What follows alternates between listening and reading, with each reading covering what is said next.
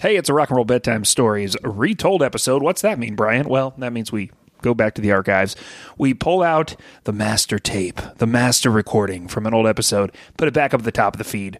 Just because it's topical. And so, since we're headed into spooky season, uh, you know, we've got Halloween just a few days away. I thought for your weekend listening enjoyment, we would pull up last year's spookiest episode. Maybe I don't know. It, it wasn't really crowd voted or anything that way, but but it, it was a little it was a little a little creepy. We talked about the band Ghost, and we talked about the band As I Lay Dying.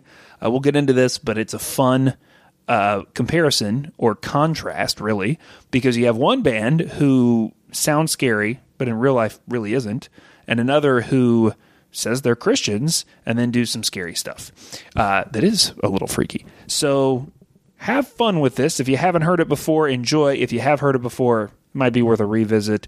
Uh, tell a friend about it, and thank you for supporting the show. And if you do find yourself with a little bit of extra candy in your candy basket on Halloween, I'm talking about money. Uh, feel free to uh, throw us a bone at Patreon, patreon.com slash rock and roll bedtime stories. That gets you bonus content. And so we do some extra full episodes. We've had people asking about our 80s dance party. Yeah, you can get that if you're on Patreon. Uh, you can also grab uh, some outtakes. We'll do that. We found some old audio from, I think, it, I don't think it ever made an episode on the cutting room floor from back in 2020. Uh, and we threw that up here recently. So just lots of extra uh, Murdoch and Brian stuff. And uh, of course, you get a weekly newsletter in your inbox where we share with you some rock and roll headlines, some what we're listening to, all that sort of stuff. And it's all at Patreon, patreon.com slash rock and roll bedtime stories. Thank you for everybody already supporting. Thank you if you think you want to do it and you want to you want to put a little candy in our candy basket on Halloween. See, I'm I'm just I'm listen. The marketing never dies. I'm always thinking. Always thinking about how do I say this in a way that's topical and seasonal. I think I nailed it. I'm proud of this. Okay. I do know what we nailed. We nailed this story. It's Ghost, and as I lay dying, it's a little freaky. Happy Halloween. Enjoy your weekend, and uh, save me, save me like the mini Twix bars. Do you mind? Okay, awesome. Thanks.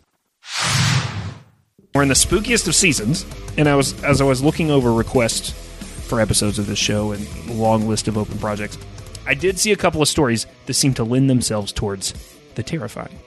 But what I think is interesting here is that they are terrifying in two different ways. One is the story of a band pretending to be scary, and the other is the story of a band claiming to be the opposite, but actually living out something totally different. And so, as I was preparing this, I called one of our producers, Troy, uh, and I, I explained to him a couple of the the stories here, and he pushed me really hard on looking at these stories through the lens of authenticity. His feeling is that both of these stories at their core are about theatrics. I am so excited that Troy has touched this episode. He has signed off on it. And uh, Okay. I, I think the cynical question that he's getting at here um, is at what point does a band, an artist, a creator, anyone, uh, when when do they create, perpetuate, or elevate a perception strictly for financial gain? And when is that okay, or when is it not okay? Right. So Yeah. damn, those are a lot of heady questions for an episode about a cheeseburger. Uh, Carter writes the show. Guys, am I crazy or was there a whole thing a few years back where some restaurant got boycotted for selling a burger based on the rock band Ghost? Wow. I've never I've never heard of this actual thing happening. Okay, so first things first, how do you feel about cheeseburgers? Out of love with them now, but man, I've always loved a cheeseburger. Out of love with them. How do you fall out of love with a cheeseburger? This this sounds like something you need uh, marriage counseling for. I went for probably almost 40 years. You know, what I, not as a kid, but whatever. Let's say from like being 18 till I was 40, I had high cholesterol. And you didn't eat cheeseburgers? No, I ate cheeseburgers. I ate like a man. I just ate red meat. I ate red meat. I ate cheeseburgers. th- well, that- that's an meat- important- meat. Meat. This leads to my second question, which is bacon. Are you a bacon on the cheeseburger guy? Yeah, I do like the bacon on the Yeah, cheeseburger. of course, of course, For sure. Uh, what what else is on the ideal cheeseburger for you? If you're not thinking about your cholesterol, what do you put on it? For me, it's mushroom Swiss. That's what the burger I I'm, a, I'm a blue cheese and maybe a hot sauce guy. Oh yeah. What is it? Blue cheese with hot sauce? Both, yeah, it- yeah. Have you had that? That's pretty good. No. Oh, I yeah, have yeah. not. I so so where do where do I go and get this? Or do I just have to Oh, make man. it at my house? Uh, you can, you know, Freddy's has it. Have you, ever eaten it at Freddy's? Nah, I never eat at Freddy's. Yeah, try the try. I think they call it like the um I don't know Red Hot and Blue Burger or something. But yeah, it's no. Now, hey, listen, no no free ads. I'll, Right. I'll bleep out the word Freddy's.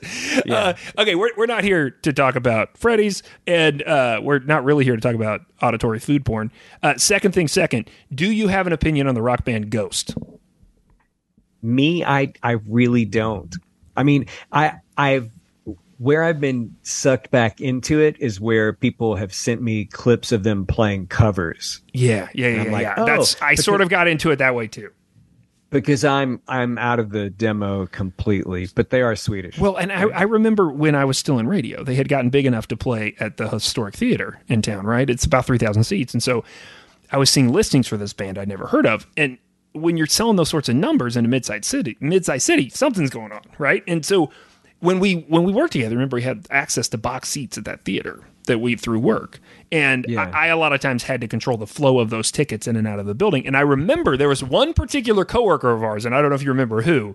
It was he was an engineer, and he would never ask for anything unless Ghost was in town. And maybe a beer festival. He would go to beer festivals and Ghost concerts. you are so right. You remember And- that? You know what I'm talking about. And as soon as Ghost would announce, he would he would be in my office door. He'd be like, "Yo, man, can I get those Ghost tickets?" Yeah. And now I'm back at work. He doesn't even know that I work on. I'm back at work, and we work on the same street. And I saw a picture of him at the Louder Than Life festival with a Slayer shirt on. And I was like, I can't wait to hug that person in real life. like that's a pandemic person I want to. So that guy was my only frame of reference for Ghost. Uh, I knew they were quote unquote metal. I knew there was tons of makeup and theatrics, but that was it.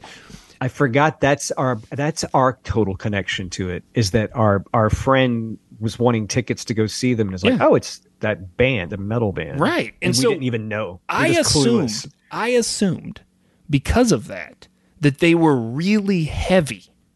Like, what did you think they sounded like? I thought they were really heavy too, but yeah, totally not. But right? oh my god, listen. Besides in the stardom, all we got was blues. But through all the sorrow, we've been riding high. I, I mean, this is like Death Cab for Cutie with a little more emphasis on the death. Like it, it's Yeah. straight down the middle, arena rock. Yeah, it doesn't really work for me. Well, Right. it's crazy.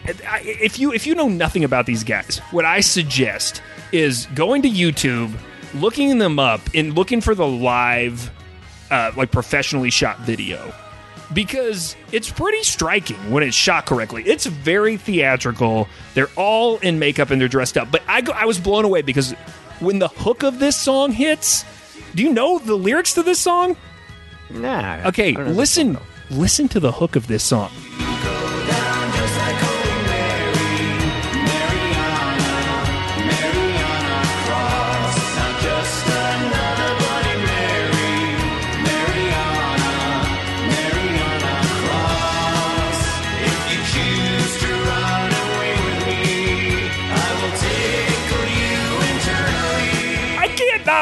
Dude. He literally sings, If you choose to run away with me, I will tickle you internally. He he did say that, and I had not. I was making sure that's really what my that, first that expo- oh my god dude my first exposure to that song i'm watching a video and i'm like sort of digging on the riff it's like melodic and pretty and it's a concert video which i'm sure you can find on youtube and everyone is like in face paint like in the audience and they they look a lot Yeah. like our friend who likes ghost and they're all screaming the lyrics and then they're like singing that lyric and chanting it together and i was like that's not what he said and i literally googled the lyrics to see if that's what he said that's what he said I, and I was gonna. Hey, listen, we we've left out something important too. Like the thing is, is that if you don't know who Ghost is and you haven't figured that out yet, like what do they look like?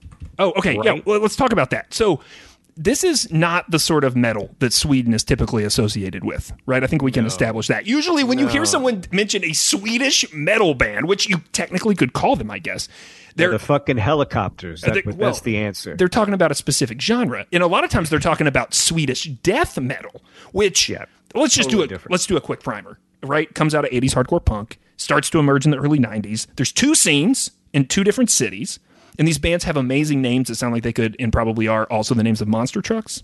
They're like Carnage, Morbid, Dismember. Saturday, Saturday, come see Carnage take on Morbid. Uh, there's Sunday, Sunday, Sunday. Murdoch, Murdoch, Murdoch. there's also a, a specific guitar sound with this. I didn't really realize this, but it's not just that it's fast or loud, but the specific way they tune the guitars and the type of distortion pedals they use are all part of this, right? And it's originated by this dude who was in this band called Nihilist, and it gets adapted over the years and stuff, right? But like. That's not what Ghost is doing. I just wanted to di- differentiate that if you hear someone say Swedish metal, they're probably not typically talking about Ghost if you look up the way Ghost is categorized, you're going to see that they really just confound people. Like they don't know how to categorize them. You'll, you'll see references like doom metal, which is like puts them in the same category as Black Sabbath, which is sort of weird. Um, but you're probably going to hear references to like progressive and psychedelic rock because honestly, that's more what it is. Uh, Yeah, yeah, and and and that's really in the in the bigger arc of all of this genre, which you have like this sort of like now like I would call it to be professional cannabis rock. it's like a it's like a mixture of all of these things, whether it's psychedelia or like yeah, or like yeah. doomy things. yeah, That's and that's sort of become that like you know, and and a lot of that's there's there's music from Scandinavia that does a lot of that. Well, sure. It, I think you really just call it hard rock, right? Like that's really what it is. But because despite all the theatrics, which we need to talk about, because you mentioned that what they look like, this is really where the roots are. One thing that I found so interesting when I was researching this band, Murdoch, is the startling similarities that you have with the guy who started this band. So first, he's Swedish. You're not Swedish, but you love the Swedes. That's an open secret. Yeah. Um, you celebrated uh, 13 years with a certain Swede here recently. Congratulations. Um, Thanks. uh, the guy who starts this band is incredibly influenced by his older sibling, who is 13 years his senior and who gives him tons of music. Does that sound familiar to you? Yeah, that's that's my big sister. Right. And so, not only that, I found an interview where this guy will admit that two of the records that really changed his life out of that record collection Kiss, Love Gun, and Motley Crue, Shout at the Devil. Oh my god, it's amazing. The records that my sister left, completely different ones, and but those are like my favorite. But those are the ones you found. And he says, he says something I've heard you say before. He says the crazy thing was Motley Crue, Shout at the Devil, is the record that not only thrilled him, but scared the shit out of him. Yeah, I I bought that cassette, but Kiss Alive was there waiting. That was left for me, um, or Alive too. I can't actually remember which one was first. It was it might I think it was Alive, but but yeah, uh, Shout at the Devil was all these.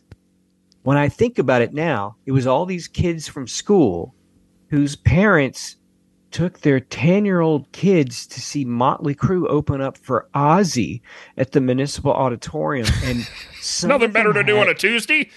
and because I remember somebody had an autograph shout at the devil cassette. Hell yeah, And I was did. Hell yeah. I was and I was stunned.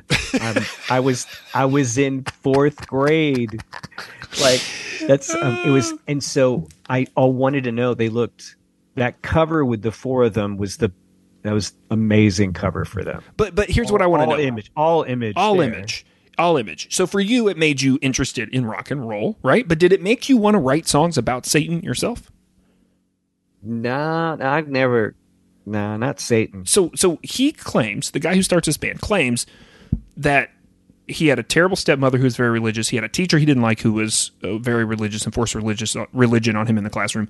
And so these things fuel his fire against Christianity. And when he sees this record, it makes him want to, uh, as as Shout, shout at the devil. literally shout at the devil. He says in interviews, quote, cause him to put his hands into the hands of Satan. Now, I can't judge how genuine any of that is, but what I do know is that he's done a good job of creating a particular form of shock rock. We've talked about shock rock on the show before. Uh, this is a little different, but if you want to go back and check it out, there's a great episode from earlier this year about uh, Screaming Jay Hawkins. Um, we also talk a little bit about Marilyn Manson and Alice Cooper in, a, in an episode preceding that. So uh, those those are fun addendums if you enjoy this episode. But regardless of what you think about this band, they are a fascinating case in rock and roll theatrics and, and how to build a career in rock and roll theatrics. Now, I, I know I still haven't talked about the way they look, but we're going to get there because we have to talk about another aspect of them, which is they've been around for like 16 years. And in the first seven of those years, they were completely anonymous. Yeah. The average person did not know who was in this band. And this was purposeful. They obfuscated their identities. And when I say purposely, I found an article, it's in the show notes, of course, written by someone whose old band toured with them. And if you went on tour with them, you signed a non disclosure agreement. Wow, it's a nut. You couldn't take pictures of them outside their costumes.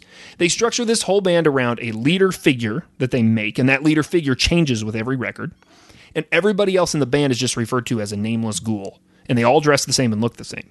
I mean, it is theatrics to the nines. And this fan base grows up around this, and they're not just rabid, they're weirdly respectful of the whole endeavor. The guy who went on tour with him that I mentioned, he will explain that he watched fans wait at their bus every night and greet the band members outside of the venue. The band members come out without the makeup on. And these fans, he said, I never saw a single fan in 22 countries or whatever, or 22 dates or whatever, ever flash a single picture. Ever. Nobody even tried in the age of cell phones. It's an interesting thing to consider because this was in the internet age. This wasn't that long ago. And it feels impossible these Yeah. days to maintain secrecy about anything.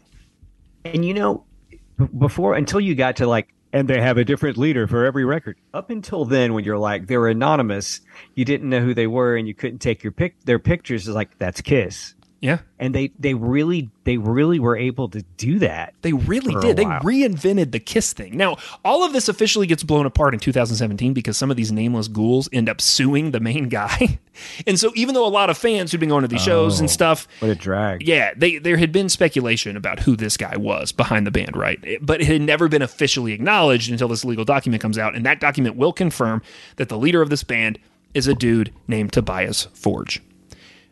I keep saying fascinating, but Tobias Forge is a fascinating person. In 2006, he is almost 30 years old. He's married, he has twin daughters, and he has a job at a call center in Sweden. He has been in five different bands, all with varying levels of success, but none of them enough momentum to let him leave the damn call center. At this time, he is writing songs on his own, like at night and on the weekends, and he comes up with this particular song he really likes called Stand By Him. And yes, him in that sentence and in that song is Satan. Now, he shows this song to a buddy of his, and that buddy encourages him and says, Hey, let me help. We'll record this. And Tobias tells him, Listen, I, I, I need like two more songs, and then maybe we'll make a demo, right? Like, let's see if I can do this two more times. And he does. He comes up with two other songs, and they think it justifies officially laying down these tracks. But, and this is where we get to your thing about the costumes.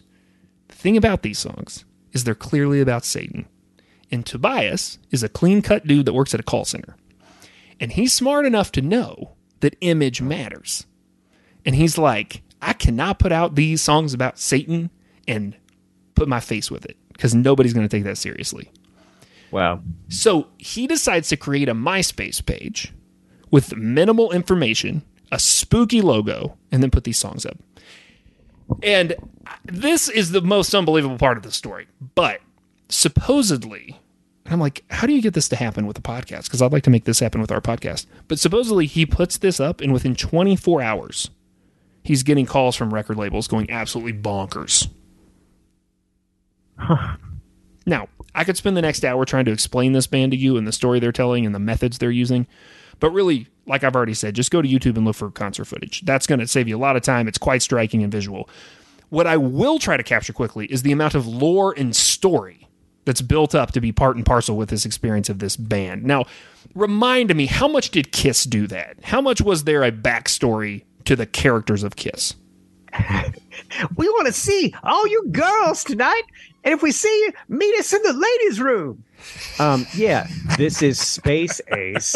This is the demon. This Right, is right. Starchild, and and the cat. Like there was there was no real story behind or or lore behind that. But I thought that if I felt more story and lore behind like bands like Iron Maiden who Sure, had like sure. saga like songs Yeah. or you know or, or songs that were the Raymond Ancient Mariner like that. Yeah. It's like a freaking. That's a great point. So Yeah. there is a piece in the show notes called "Your Ultimate Guide to the Band Ghost." This is written by a super fan slash blogger who goes by the name Miss Mephistopheles.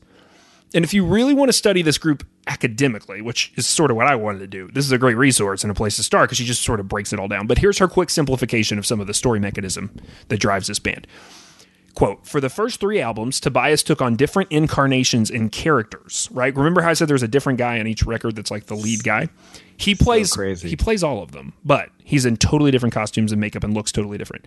Um, and they're devil pope characters. So they're just wrap your head around that. Papa. Okay. Papa Emeritus. So so far there's been Papa Emeritus 1, Papa Emeritus 2 and 3.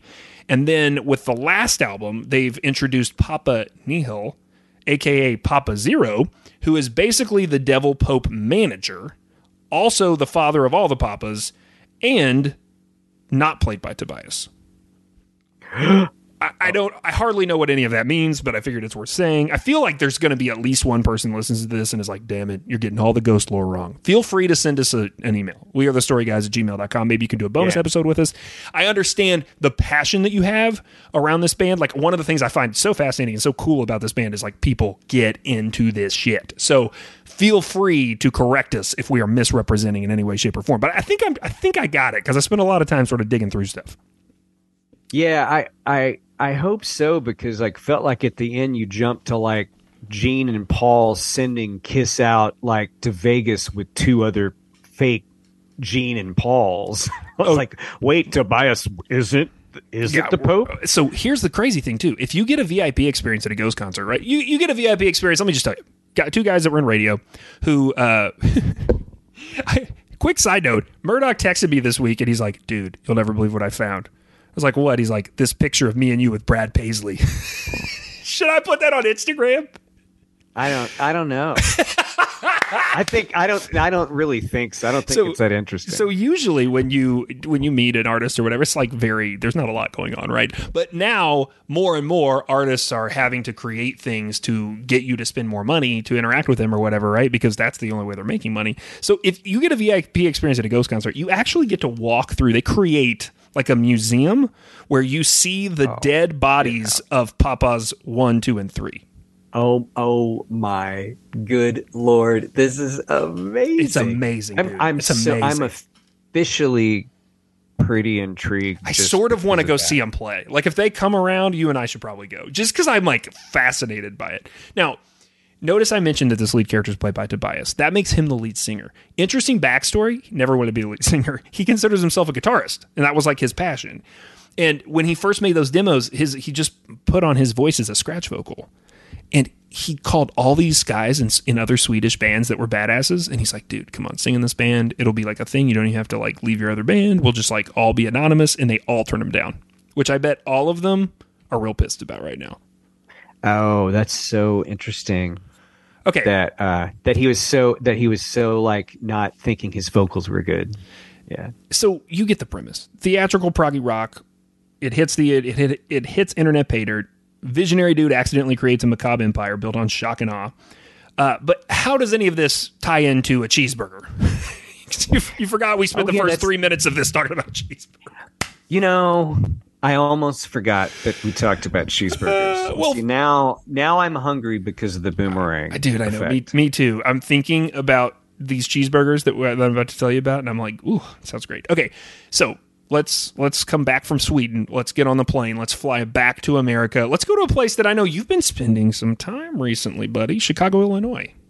Yeah, I've been to Chicago, sure. So we're going to talk about hamburger and not deep dish pizza. Or hot we're, go- we're going to talk about gonna talk- cheeseburgers in in We're going to talk in about Chicago. cheeseburgers. So have you- have you- cheeseburger, cheeseburger, cheeseburger? Is it the the SNL skit with Belushi and Aykroyd? Okay, no. Have you ever heard of Kuma's Corner? Yeah, I have. I've ne- I don't, I've never been there. I don't, but I know the name. All right. Is that so? That's the place. e- easiest way to explain this place, and honestly, I, I might hitch a ride next time we go to Chicago solely so we can eat at this place together. Though there is one in Indianapolis, I just learned. That's the only thing outside of the Chicago area. They put one in Indy, which is much closer, so maybe we'll go there. Um, easiest way to explain this. Harshing your mellow since 2005. This is copy from their website. Our ethos is simple support your community, eat beef, bang your head. It's a corner bar in 2005. Now it's five restaurants. Like I said, four around the Chicago area, one in Indy. But they have built their whole brand around this support your community concept. And so to them, it means two things support local beer. So they brag about not selling Budweiser or Miller and support local music, but not just any local music. They're really only into heavy AF music. This is from elsewhere on their website. Do yourself a favor and see what our city has to offer musically by supporting Russian Circles, The Atlas Moth, Ledge, The Swan King, Jarred Loose, Jungle Rot, La Amarda, Harm's Way, Bloodiest, Melting Sun, Sarin, and many others who make up the rich, heavy musical landscape that makes this city amazing. They have another section on the website with a Spotify playlist with the metal music they're most excited about currently. And this was all started in 2005 by a dude named Mike Kane, who was trying to make it in fine dining, uh, and then noticed that when he like did the data on his restaurant, all his money was coming in from cheeseburgers. So he was like, I guess I'm just going to make cheeseburgers. That seems like a much better business model. And he made the restaurant a bit of a gimmick. So there's no sports. That's a, like a rule. No sports on TV. No baseball caps because he hates the Cubs. And Oh man, how weird! I know, thing. I know. And loud metal. But if you have metal and burgers, why not combine them? So this restaurant creates burgers named after the staff's favorite bands. Whoa. I said there were no free ads, but man, I am making Kuma's Corner sound like the shit tonight. Okay, this is from a Thrillist Uh, article about the restaurant. The menu lists 18 thick, messy, half pound burgers with names like the Slayer, which is a 10 ounce patty on a bed of fries, chili, cherry pepper, caramelized onions, andouille sausage, shredded jack cheese, and green onion, and anger. anger. the the Metallica, which is bacon and blue cheese dressing with buffalo sauce. That that would probably be what I'd order, even though I hate Metallica. And Yeah. the Mastodon, which is a bacon barbecue sauce, sharp cheddar, frizzled onions burger. And Huh? here's the other thing. So like 15 years ago, they were like one of the first places to be like, we're putting everything on a pretzel bun. Everything. They take some credit for like starting that craze. So everything's on a pretzel bun. Still on a pretzel bun. Okay. Well, obviously, you can tell this restaurant has a bit of a sense of humor and a lot of edge. So in 2013, they get this idea to make a burger that pays homage to the Swedish band that they've been jamming in the restaurant. A band that at the time is actually called Ghost BC. And we're not What- even getting into happened that. They they had to, they had to drop it. But it Yeah. so and to do that, this is this is the burger they make. The Ghost. A 10 ounce patty topped with a red wine reduction and a communion wafer. Oh my gosh. So I this is where my skills as a church interpreter come in real handy. Uh, those are the key ingredients to something called the Eucharist or communion, if you prefer. And this is rounded. I should I should just go ahead and tell you the rest of the burger ingredients. Also on the burger: braised goat shoulder, aged white cheddar, and ghost chili aioli, which is a nice nod. Now, I, how did you not get us to goat sh- shoulder first? Okay, sorry. it seems like the star of the dish is the goat shoulder. okay, but do you understand why this is? that sounds fun to say. do you understand why this is offensive? Oh, yes. Okay, okay. Now, and I, I'm not. I'm not talking oh, down to you. Like, I, I don't think I would understand this if I didn't have a good understanding of the the Catholic Church. Now, this is particularly offensive to Catholics because Catholics pay a special esteem or, or hold in esteem the ceremony of communion a little differently than even other. Uh, you know, sec- sects of Christianity. In the Catholic Church, there is this concept that is not present in the way that I grew up, called transubstantiation substantiation. I'm sorry, transubstantiation. That's a big word. Do you know what that means? Nah, nah. Okay, so hang on here. It is the idea that during Mass, the bread and the wine that was probably bought like at Walmart that's used for communion, when it hits your mouth in the actual ceremony, literally becomes the body and blood of Jesus Christ. That's what that is. That's what that is. All right. Now, Okay. does every Catholic really believe that that actually is happening? A 2019 Pew Research survey says only about a third of them do. But regardless of how closely held that belief is, it's still a central tenet to the Catholic faith. So this idea of mocking that in a burger, where you're going to put red wine reduction and communion wafers on a piece of goat shoulder, is particularly upsetting to a lot of people. Uh, it would, yeah, that's what I was thinking. The goat shoulder must be pretty interesting with the whole sort of sort of bit. Can I tell you? So, from a non-church growing up person who joined a church Yeah. I actually I was I joined a church for I mean probably the I don't know not not like a whole year but a better part of a year. Yeah. And they had on Sundays they had communion. And I remember the very first time it happened because it was the very first time that had ever happened to me ever. And the tray came around. Did they I tell was you like, no? Okay, this. No, no. I was just. It, they were like, "Here's the." uh You know, I'm, I'm. I just. You know, it came around to me, and I was like, "Well, this is a little tiny piece of bread." Uh, and then I got the, you know, the thing that comes around. I was like, "So this is juicy juice?" I was like, "Oh man!" Like the I, my suspension of disbelief is. I'm all right, man. This seems like a. This seems like an exercise in futility because ain't no way that this this grape Kool Aid or whatever that like this is this feels silly. No, God Like, does the hard work. He does the hard work once it's in your mouth. No, and listen, I don't, I don't want to, I, I don't want to get into that, right? Like, I'm not here to mock any of that. I just want to mention that That's an amazing idea for a burger. Like, uh, well, that that's a crazy thing. I will say points for creativity. Points for creativity. That's what I will say. You know that phrase, no press is bad press? If you believe that that's true, this is basically the best free press move this restaurant could have ever accidentally stumbled on. At the time, they were one location. Did you hear me say earlier they're five now? They had nine tables inside that restaurant. This story gets picked up by the Chicago Tribune. Um, which you can go read and it's hilarious because they basically just like go on Facebook and read and, like just copy and paste pissed off Facebook comments. And then Spin Magazine picks it up. Forbes picks it up. and here's my favorite thing Time Magazine will name this cheeseburger one of the most influential burgers of all time. For crying out loud, I feel like the legitimacy of Time Magazine might not be what it used to be. No, no, for that, it's like where where did that features piece guy get to jump on that trampoline to talk about that getting hammered in Chicago, drinking beer, and, and eating that freaking cheeseburger? I did like they no, used to do the most influential people. They now do a version of this magazine where they examine the most influential cheeseburgers. This is a great country we live in. Yay, capitalism. Yeah, maybe next year, man of the year will be a cheeseburger. or Grimace. You know, if it can be anybody, I want it to be Grimace. I'm just saying, he doesn't get enough. He doesn't get enough love. Grimace doesn't. Grimace, like, is Grimace? Never mind. I'm not, we're not going down that line of questioning. Okay. I don't know. I have so many I don't questions know. about Grimace. I don't know. Is the answer to several of them? okay.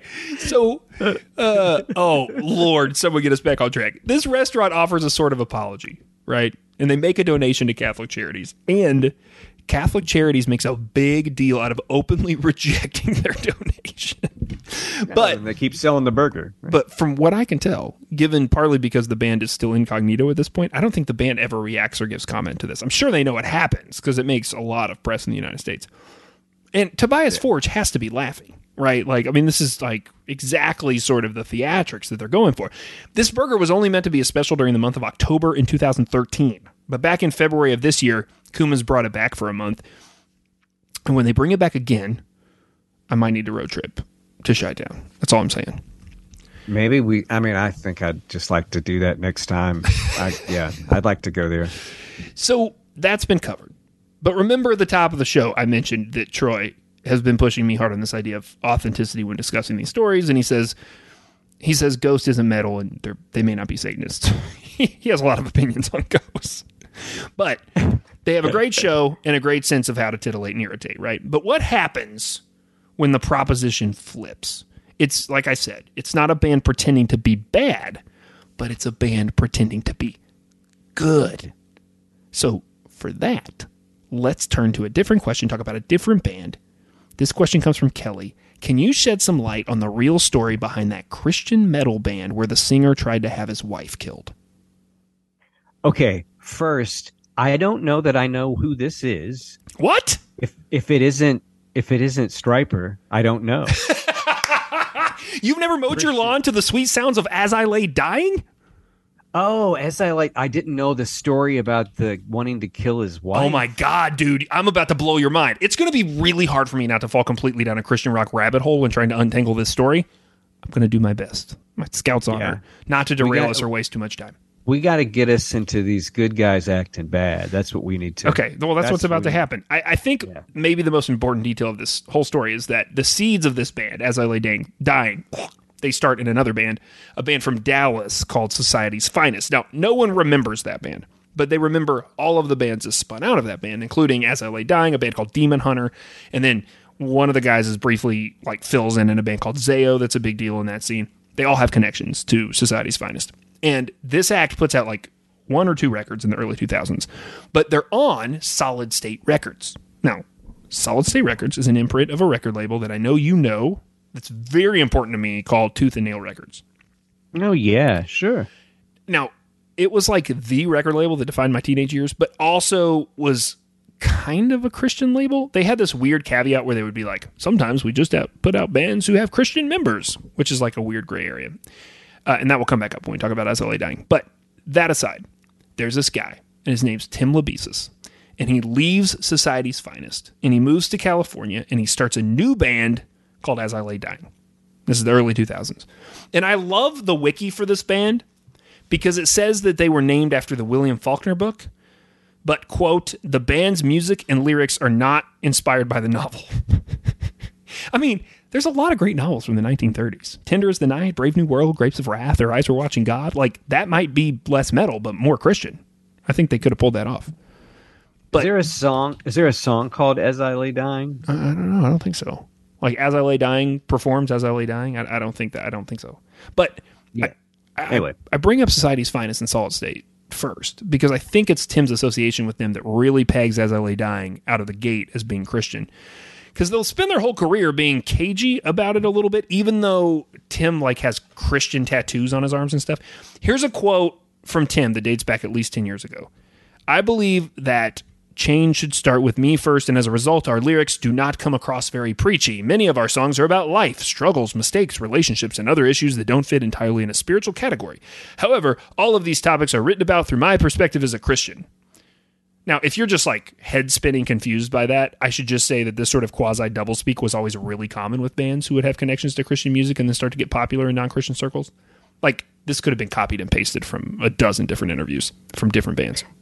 Yeah, and it sounds to me it's like perfectly reasonable um, thing that either someone knows how to say or they've been told how to say it. I mean, yeah, it's sort it's sort of like you being like, well, I don't live in Tennessee, but my when I write songs because I lived in Tennessee, there's a little bit of Tennessee that seeps into the songs. Like, uh, okay, um, so I shot a documentary my senior year of college. I think we've talked about this about a small town band who had just gotten signed to a Christian record label.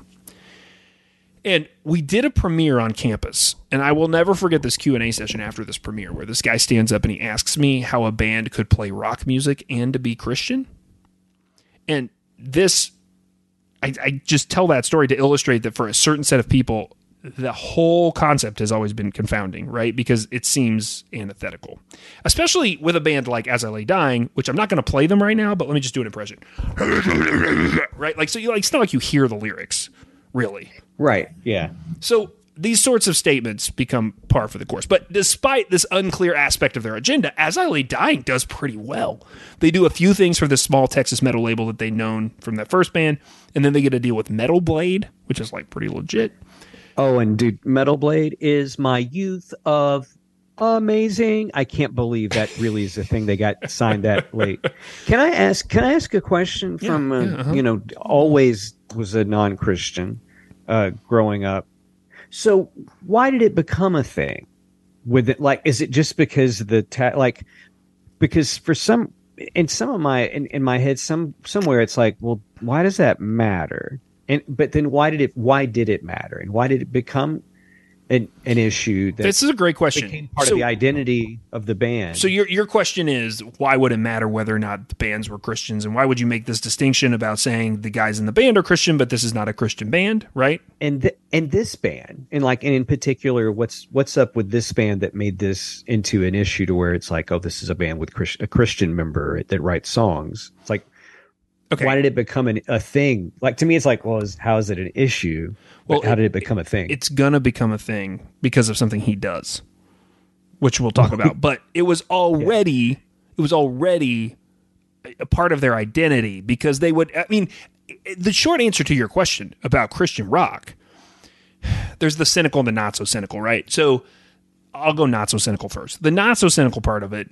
is that if you are really, really bought in to this, you see your music as a ministry tool. So I play a song so that Mark Murdoch will hear that song and change the way he Right. thinks about the world and find Jesus Christ. Right. So that's it's literally a tool that you're using. But the cynical view is that then capitalism gets inserted into it. And it's we'll- making money. and it's Yeah. making money and it's e- and some people would say it's easier to make money who knows really right but there are if you have this audience where they're more like like for instance if I I could buy something at a Christian bookstore when I was 11 with no questions asked. If I said, "Hey, I got this at Expressions of the Heart," that was yes for real a place where I went to buy stuff. Um, I bought MXPX at Expressions of the Heart, and honestly, that's why I got away with it. If I bought MXPX at Tower Records, there would have been like the Spanish Inquisition happening at my house. So that there was a little bit of that too, where it was like, if we come up through this area, this angle, then people started to think like maybe this is a faster route. And I, I only say that because this spoiler alert does become a, a something that is said about and by as I lay dying later. But let's not jump too far ahead. Sure. Okay. Thanks. So I needed some translation over here, sir. No, and this is what I'm talking about. This is like the guy who stood up in that thing, right? He's like, I don't understand Christian rock. I just don't get it. And that totally makes sense to me if I step all the way out of ever having any exposure to it and being like, I don't get it, dude. Why don't you just go to church and then leave church and do what you do? Like, why does it all have to be connected, right? Why do you got up here and play that music to make them girls dance? Well, I mean, and I always would say too, like, right, like you don't really hear about Buddhist bands. Like the Beastie Boys are Buddhist, but they're not like, yo, let me tell you about Buddha. I like my Buddha with coffee and cream. So, uh, Yeah, they did invite the the monks to the like on tour and stuff. Yeah, I mean, so they did sort of do it. You're right. Anyway, uh, they get a deal with Metal Blade. They put out this record in 2003, sort of middling response. In 2005, they come back with their third album. It's called Shadows Are Security, and things start to happen. And by 2007, I'm not kidding. Listen to this. They have a Grammy nomination for Best Metal Performance. They're literally in the category with Slayer, Murdoch. Yeah, yeah, yeah, yeah. They they got a Grammy nod. That's interesting. So things are going pretty good with this band. And you would think they're probably not that bad at home either, right? Tim got married early in the history of the band. He marries this woman named Megan in 2004, and they end up adopting three kids in a short span of a couple of years, like 2009, 2011, or something like that, all from Ethiopia. And so Tim's on the road all the time. His wife is being an awesome mom, and this dynamic starts to make things weird because she's resentful that he's gone so much and he feels like a stranger in his house and like the marriage starts to fall apart and they start to pursue a divorce. And while this is happening, Tim picks up a new hobby. And his new hobby is weightlifting. now, Wow. at some point during all this, he is getting absolutely shredded and he decides that that is not enough and he wants to push up a level. And that's when he starts taking steroids. Now, I was listening to another podcast called Plain English, which I highly recommend uh, recently, and they were talking about steroids in baseball and the effect that it had on guys like Mark McGwire and Sammy Sosa and Barry Bonds, and like it would show in their heads and their necks and stuff. Big heads. Yeah. They had, then people would have the big head things in the crowd, and Yeah. it literally meant the big heads. and, and it's well known that those things can really start to mess with you, right? And this will become a key point for the lawyer that will end up taking Tim Lambesis's case that we're about to talk about. Because during this time, while going through divorce proceedings and a custody battle, this is 2013, Tim is at the gym one day and he meets a guy. Now, I don't know how much you go to the gym. Probably not as much as Tim. You don't have to admit because. I know it's not as much as Tim Lambesis was going to the gym. And, and I, I don't know how seriously you get to know the guys you meet at the gym. But I'm curious, even for someone who is gym obsessed and spends too much time there, which is what his wife will claim in court documents. I'm curious how you go from, hey, bro, will you spot me, to, hey, bro, do you know anyone who can off my wife? yeah. It, that seems like I mean, let's just be honest. That seems like several levels of intimacy. Like you've you've really skipped to a high level of intimate relationship to ask that question. It's like an episode of Ozark, like weird, and like how like how do you get how do you get down and dirty like in in the middle of the swamp where things are so uncomfortable with somebody That's Can you so imagine? can you imagine someone asking you that? Like someone that you just sort of know. Metal Injection followed this case closely when it happened, and I have linked their archive in the show notes. So let me just tell you, there's so much on the internet about this band, and if you want to just dive in and get lost, I don't know that I recommend it, but you can do it. And in this archive, they've got all these articles from following the actual case. So I'm going to read a snippet from one of those. Okay. Okay. It started when a fellow gym member, Brett, who described himself as a trainer, and then parentheses, and was described by attorneys as a steroid drug dealer, although he denies this, was approached by Lambesis at Pure Fitness Gym in Carlsbad, California. Brett developed a friendship with Lambesis, and a month after meeting him, so it's been a month, so that's the answer to our question. It takes a month. Lambesis would start to complain about marital problems and specifically said he would, quote, be doing better if his wife was taken care of. Now, Brett claims that You Tim mean, you mean taken care of? Ta taken taken care. I'm like, you want me to come over and fuck your wife? Like, I don't understand. Okay, so Brett claims that Tim eventually contacted him about setting up Lambesis with a hitman. And he said Lambesis arranged a meeting with him at the parking lot of the gym. And Lambesis arrived with his live in girlfriend Amanda, so he's already got this other girlfriend, who goes inside. And here's a quote from Brett that seems like it's out of a TV show. And I'm like, this is actually what this uh, metal injection article says that. Uh, quote Lambesis began by asking me if I knew why I was there. I said I was hoping it wasn't to kill anybody, and he said that was funny because that's exactly why I was there. What? Okay, Whoa. Brett, not a hitman, but Lambesis asked him to ask his friends, saying, I bet you know people. Also, what's that say? Someone's like, listen, Murdoch, I know you don't kill people, but I bet you know someone. I bet. I bet you know a guy. Well, like people come to me all the time like and they'll be the like, of the guy. they'll be like, listen, man, I know you probably don't, you probably don't do this weird pop cultural marketing weirdness thing, but like, I bet you know somebody who does. That's fine. That's accurate. But if someone came to me and was like, listen, Hey, I need someone to whack my wife. You know, somebody kill somebody. You seem like you know somebody. I, I I need someone to remove the legs of my dog and shove them. It's like, wait, what? Why do you think I would know anything about this? Um, after this meeting, Brett gets worried that Lambesis will go through with this, with or without him. So he calls an attorney, which I love this. He calls an attorney who tells him, "Bro, if his wife gets killed, they can get you for accessory." And so Brett now is like, oh crap, now I'm in this thing. So he gets contacted by Lambesis. I cannot make this up, dude. The two meet at an Oceanside, California Barnes and Noble. Okay. Go ahead. Keep going. Lambesis once again brought his girlfriend Amanda, but she was told, quote, the men are going to talk about music and motorcycles. So she went back to the car. Oh, He's a misogynist too. Awesome. Okay. clearly. Quote. clearly. Well, yeah, I mean, I guess I'm stating the real obvious. Uh, Yeah. He's a metal singer and a misogynist. Where'd you possibly get that those two details from? We went in the back and had a conversation and started talking about the situation at hand and about him. Brett claimed that he offered alternatives on handling the situation. Quote, go to a counselor, talk to somebody, get help. But Lambesis would not be dissuaded, according to Brett. Lambesis complained about Megan.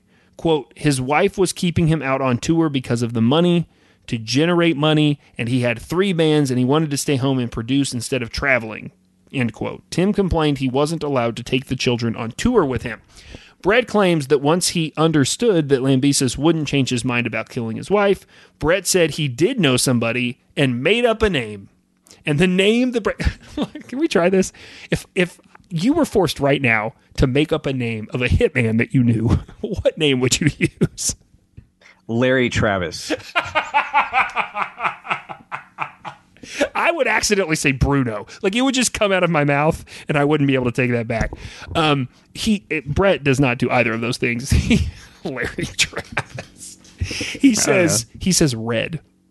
I do know a guy red.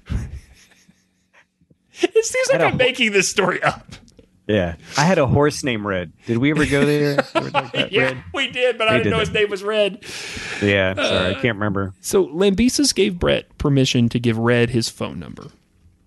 So this is where a San Diego County Sheriff's deputy was, who was described as quote a stocky man with a long reddish beard and the scruffy appearance that you wouldn't expect of an undercover officer. Like, come on, all undercover officers have to not look like undercover officers. That's the whole point. He played the part and met with Lambesis at the same Barnes and Noble. Here's my favorite part: Lambesis in red. In red. I mean, like again, I can't believe I'm not making this up. Lambesis and Red met in the music section at Barnes and Noble. Do you think they met in the A's? Do you think he was looking at an As I Lay Dying CD as he was Yeah. talking to Red? I kind of think he was because he definitely sounds off as a rocker at this point. So they meet here, and Lambesis tells Red, quote, wanted his wife gone, and gave Red three dates when he would be with his kids so it wouldn't seem like he was a suspect. And the whole time, Red tried to get Tim to use the word kill or dead. But Lambesis never did. And mm-hmm. instead, he just kept saying, I want her gone. Right? So this is like, he knows sort of what he's doing. Mm-hmm. You think. And then he starts to walk away in the damn Barnes and Noble. And as he was leaving, we got about 15 or 20 feet away from each other, and he turned back to me and said, Just to clarify, I do want her dead. oh, man, you blew it. You were there. You were at the finish line, bro.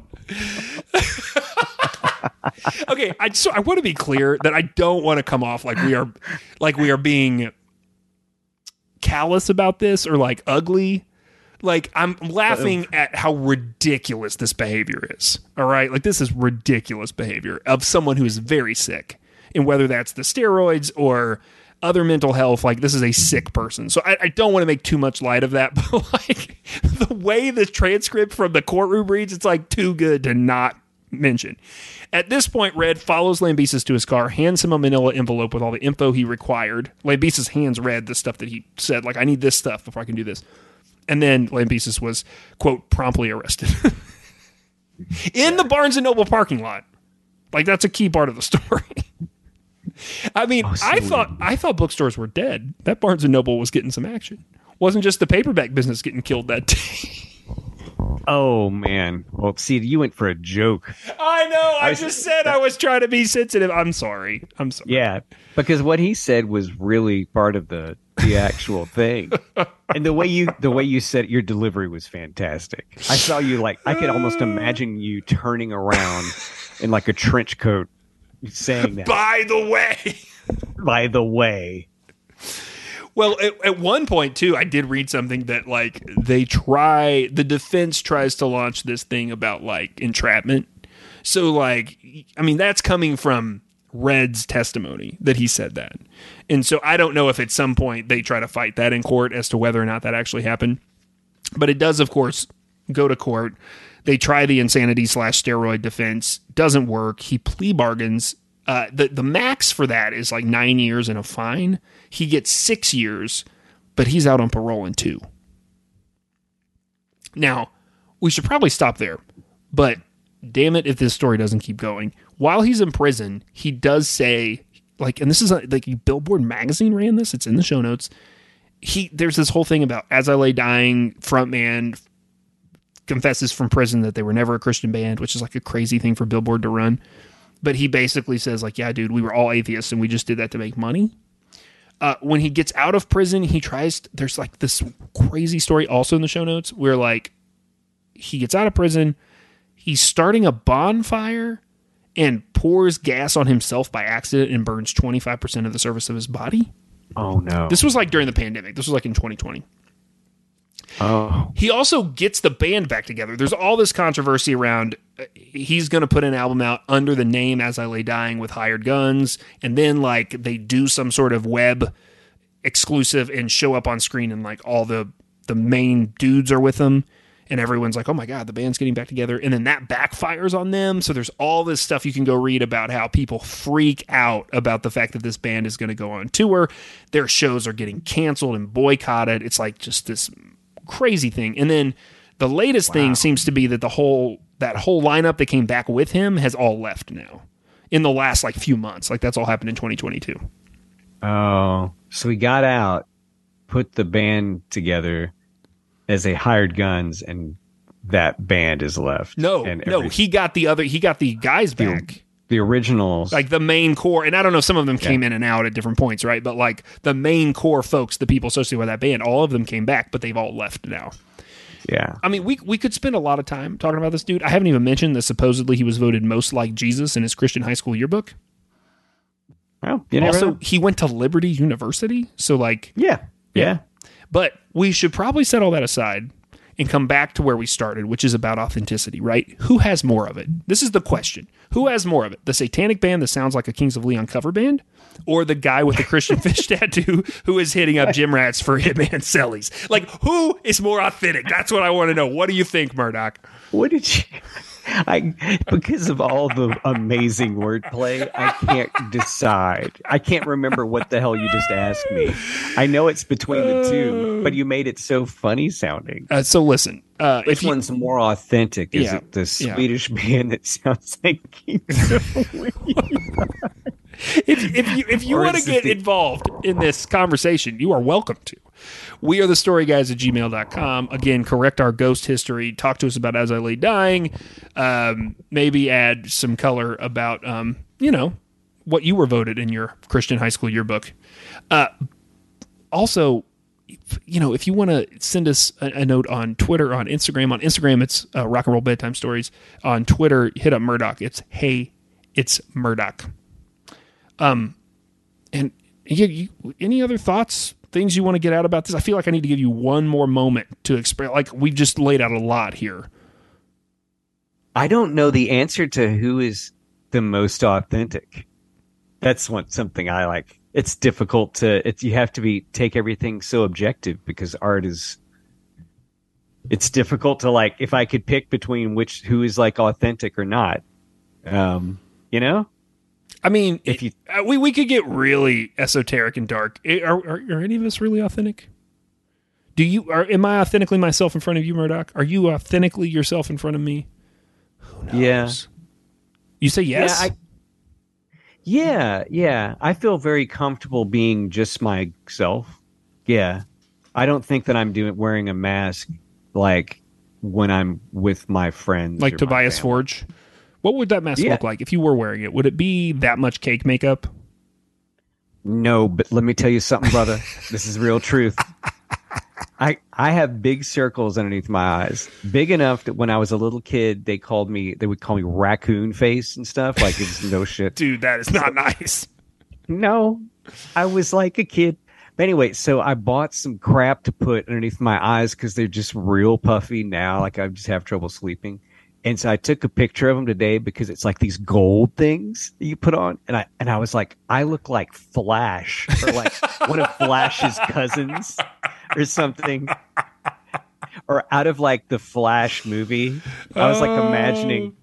I like put I took a picture of myself and I was like, I would love to be in a Flash movie, or like the 1980s Max von Sydow Flash with gold stuff on my face. Uh, um, And make sure everybody keep telling stories. Keith, yeah. Dolores. Holy Lord, there's a lot of stories to tell.